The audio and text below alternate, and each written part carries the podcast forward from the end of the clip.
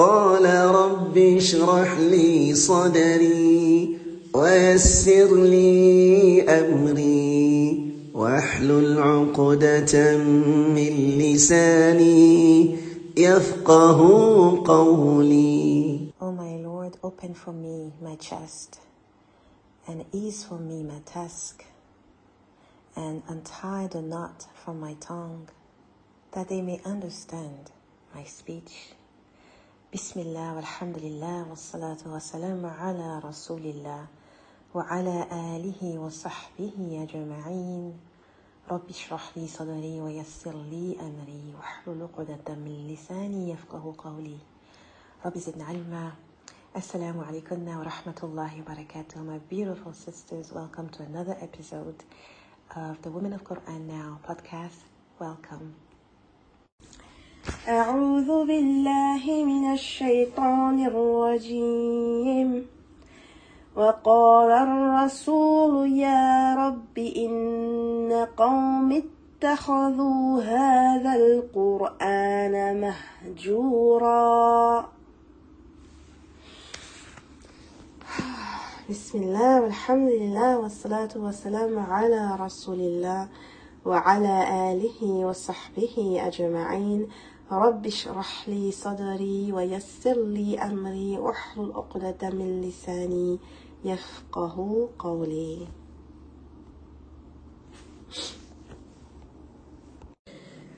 All right, let's go into the translation of this ayah. And it says, And the messenger has said, so sallallahu alayhi wasallam, O my Lord, indeed, my people have taken this Quran as a thing abandoned. So we are looking at Juz 19 this week, Alhamdulillah. Um, I have been uh, absent, so I missed, I believe I missed a week or maybe two. I was sick and very congested, and I didn't want to record with sniffles and coughing and blowing my nose. And so I decided to just take a break. But Alhamdulillah, we are back. Um, not, I'm not 100%, but I'm so much better. Alhamdulillah. Alhamdulillah, may Allah grant all of us uh, good health and bless us with an amazing Ramadan. Allahumma ameen. Allahumma salli wa sallim ala nabina Muhammad. So without further delay, let's go and dive into the explanation of this powerful ayah, which is also very scary, to me anyway. And I want to bring you some of the notes I took from the tafsir of Sister Taimiyah and also from Ibn Kathir. So uh, Sister Taimiyah in her uh, in her class on this ayah, she mentions that there are two opinions about the word qawmi, qawmi meaning my people.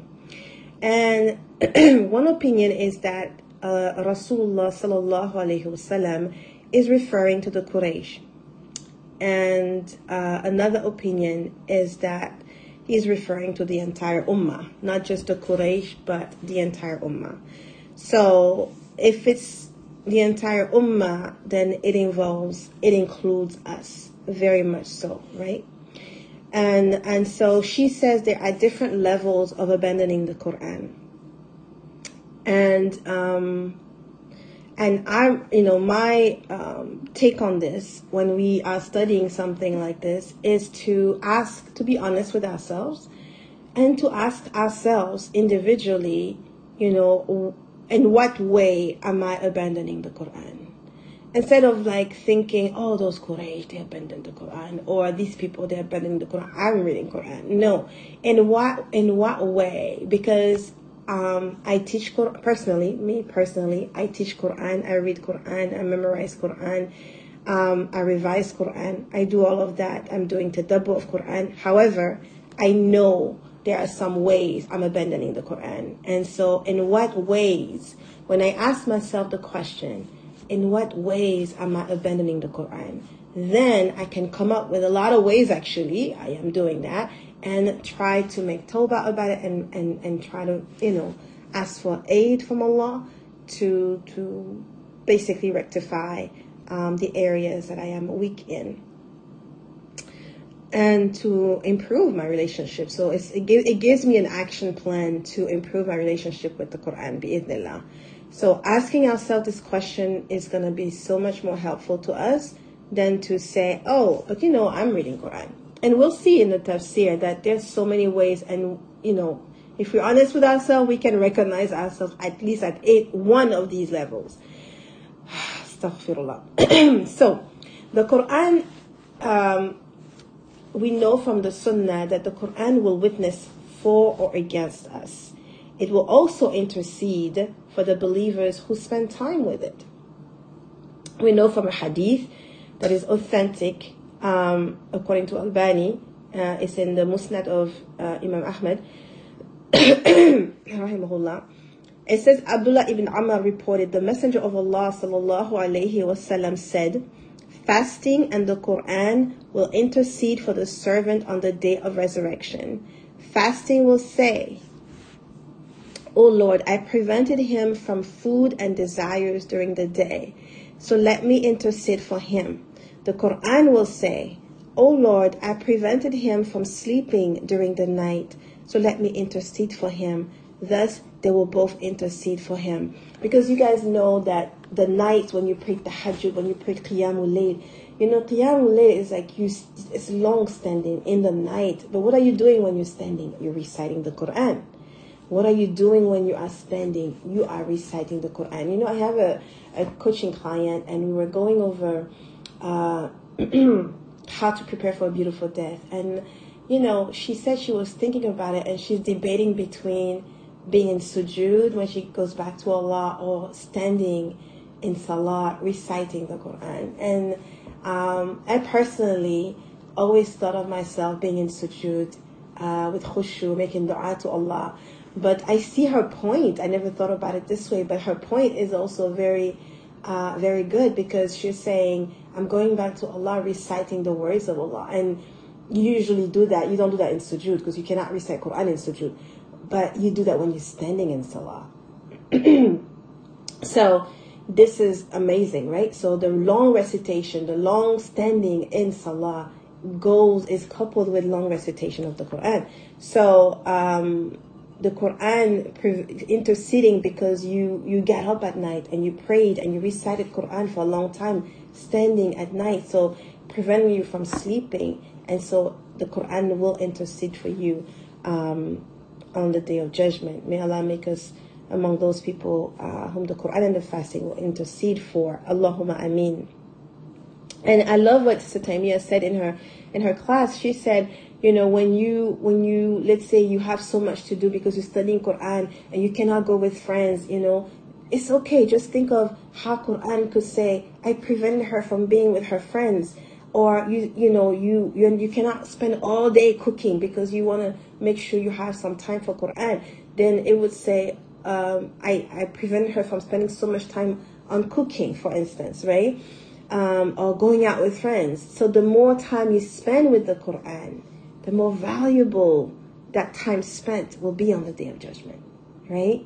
Because we, we know every second is not equal, right? A second that you spent studying the Quran, reciting the Quran, reflecting on the Quran, teaching the Quran, uh, memorizing the Quran, that second is far more valuable than the second that you spent, you know, chit chatting or browsing the net or watching Netflix or, you know, arguing with this or, you know, like it's not even comparable, right? Or cutting an onion or whatever.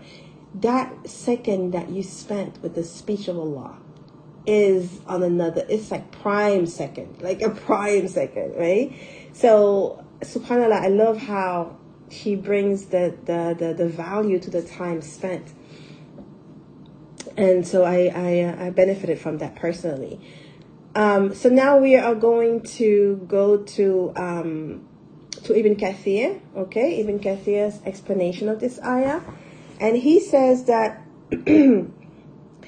um, the idolaters. So my people deserve this Quran is referring to the idolaters. So that he's using the opinion of the like this is the Quraysh because they will not listen to the Quran as Allah says in Surah 41 ayah 26 translation. And those who disbelieve say, listen not to this Quran and make noise in the midst of it. we have to be very careful that when Quran is being recited, that we're not talking over the Quran and let it be like a background in the background and we're just chit chatting and Quran is being you know being recited in the back. Like the respect that we need to give Quran is that when you let's say you play Quran on YouTube, you put Quran on or somebody is reciting Quran near you, then it's like really if you have to speak, lower your voice, lower your voice, and really like don't make noise, but listen, because there's the, because of this ayah, right? We don't want to be among the people who don't listen and then we make noise, uh, subhanallah, in the midst of it. May Allah forgive us. So when Rasulullah would recite Quran to them, they would talk nonsense or speak about something else so that they would not hear it. So they intentionally did not want to hear the Quran. And so Ibn Kathir says this is a form of rejecting and forsaking the Quran. And he, he gives different different uh, levels. So let's let's go over them. So um, when you speak over it and you talk nonsense while it's being recited and you don't want to listen to it, it's a form of rejecting and forsaking it. When you don't believe in it, it's, the, it's a form of forsaking it when you don't ponder its meanings and trying to understand it, right? It is uh, the same as forsaking it, uh, as Ibn Kathir says. So now we believe in it. Uh, we may be listening to it, right? But if we do not ponder over the meaning and we do not try to understand what the what it's saying, then we are abandoning the Quran at that level. Subhanallah.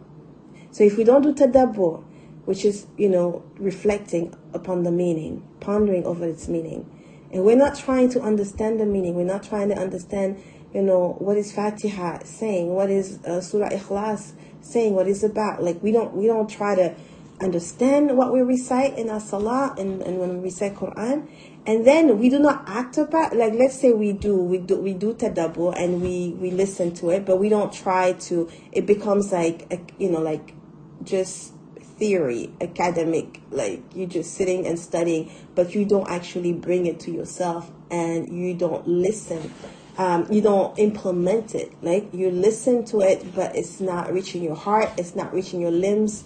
There's no actions that come as a result of you um, listening to it or reciting it. Then this is a form of abandoning the Quran. So when you do not act upon it, and when you do not follow its commandments and you do not heed its prohibition, it is the same as forsaking it. And turning away from it in favor of poetry. Let's say, you know, you love poetry and you spend most of your time on poetry, that time that you could be spending on Quran uh, or other words or songs or idle talk or some other way is the same as forsaking, forsaking it. So I see people say, oh, I, I, you know, I didn't have time to open my Quran. But I'm sure you had time to chit chat with someone. I'm sure you had time to speak about, you know, dunya stuff. So it's not a question that you didn't have time. You did not intentionally prioritize your Quran. And that is painful to say, um, but that's the reality. And let it be painful now so that it pushes you to do something about it than to, um, you know, lie to yourself and then you're not you become comfortable and then you don't do anything about it. Uh, because there's no such thing as time. Like i tell that to my students. I said you know our class is what 30 minutes a week at the most 45 minutes. Um, if you tell me that you cannot find 30 minutes in 168 hours you cannot find 30 minutes for your class you cannot find 45 minutes for your class once a week where you're able to learn how to be fluent in your Quran recitation because you're not fluent um, or you don't even know how to read. You're still over the letters, over the alphabet. And you're telling me you don't have, you don't, can't find that time. I would say it's not that you can't find that time. That's a lie that you're telling yourself. The reality is you have not seen the value yet in uh, making time for the Quran and because you have not seen the value, you are doing everything else and then thinking, oh, if I have time, then I will look at it. But for a believer to be illiterate in the words of Allah, in the speech of Allah, to be illiterate with the book of Allah, it is blameworthy. It is not something that we should be comfortable with. As believers, we should not be comfortable with that. It should be painful and it should push us to rectify the situation, right? It really should, like, honestly, subhanAllah, may Allah, may Allah give us a tawfiq. I always say we can't do anything without the help of Allah. So the first thing is to really ask Allah to aid us, to really aid us in that. Okay, so um, those are the different levels that Ibn Kathir lists as far as um, abandoning um, the Quran. And then he ends his tafsir by saying, again, like I said, we need to ask Allah for help. He says, We ask Allah, the most generous, the bestower of bounty, the one who is able to do what He wills, to keep us safe from doing that, meaning from abandoning the Quran, that which earns His wrath, and to use us to do that which will earn His pleasure. I mean, of preserving and understanding His book, following its commandments night and day in the manner which he loves and which pleases him, for he is generous and kind. So this is where we'll stop, sisters, for this Juz, uh, this powerful ayah. I pray that you benefited from it.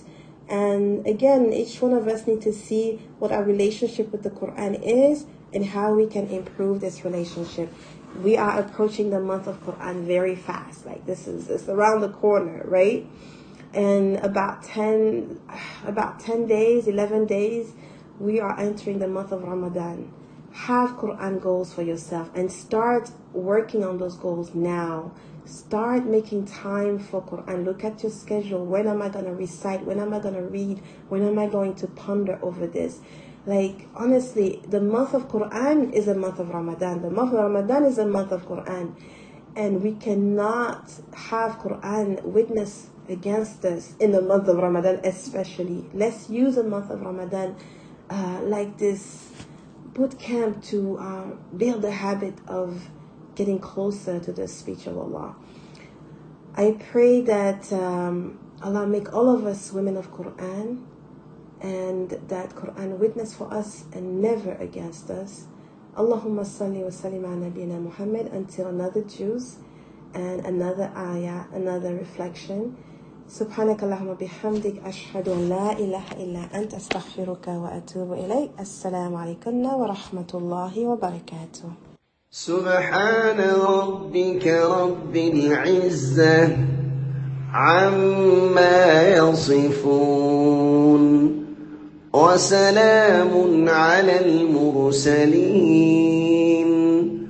والحمد لله رب العالمين.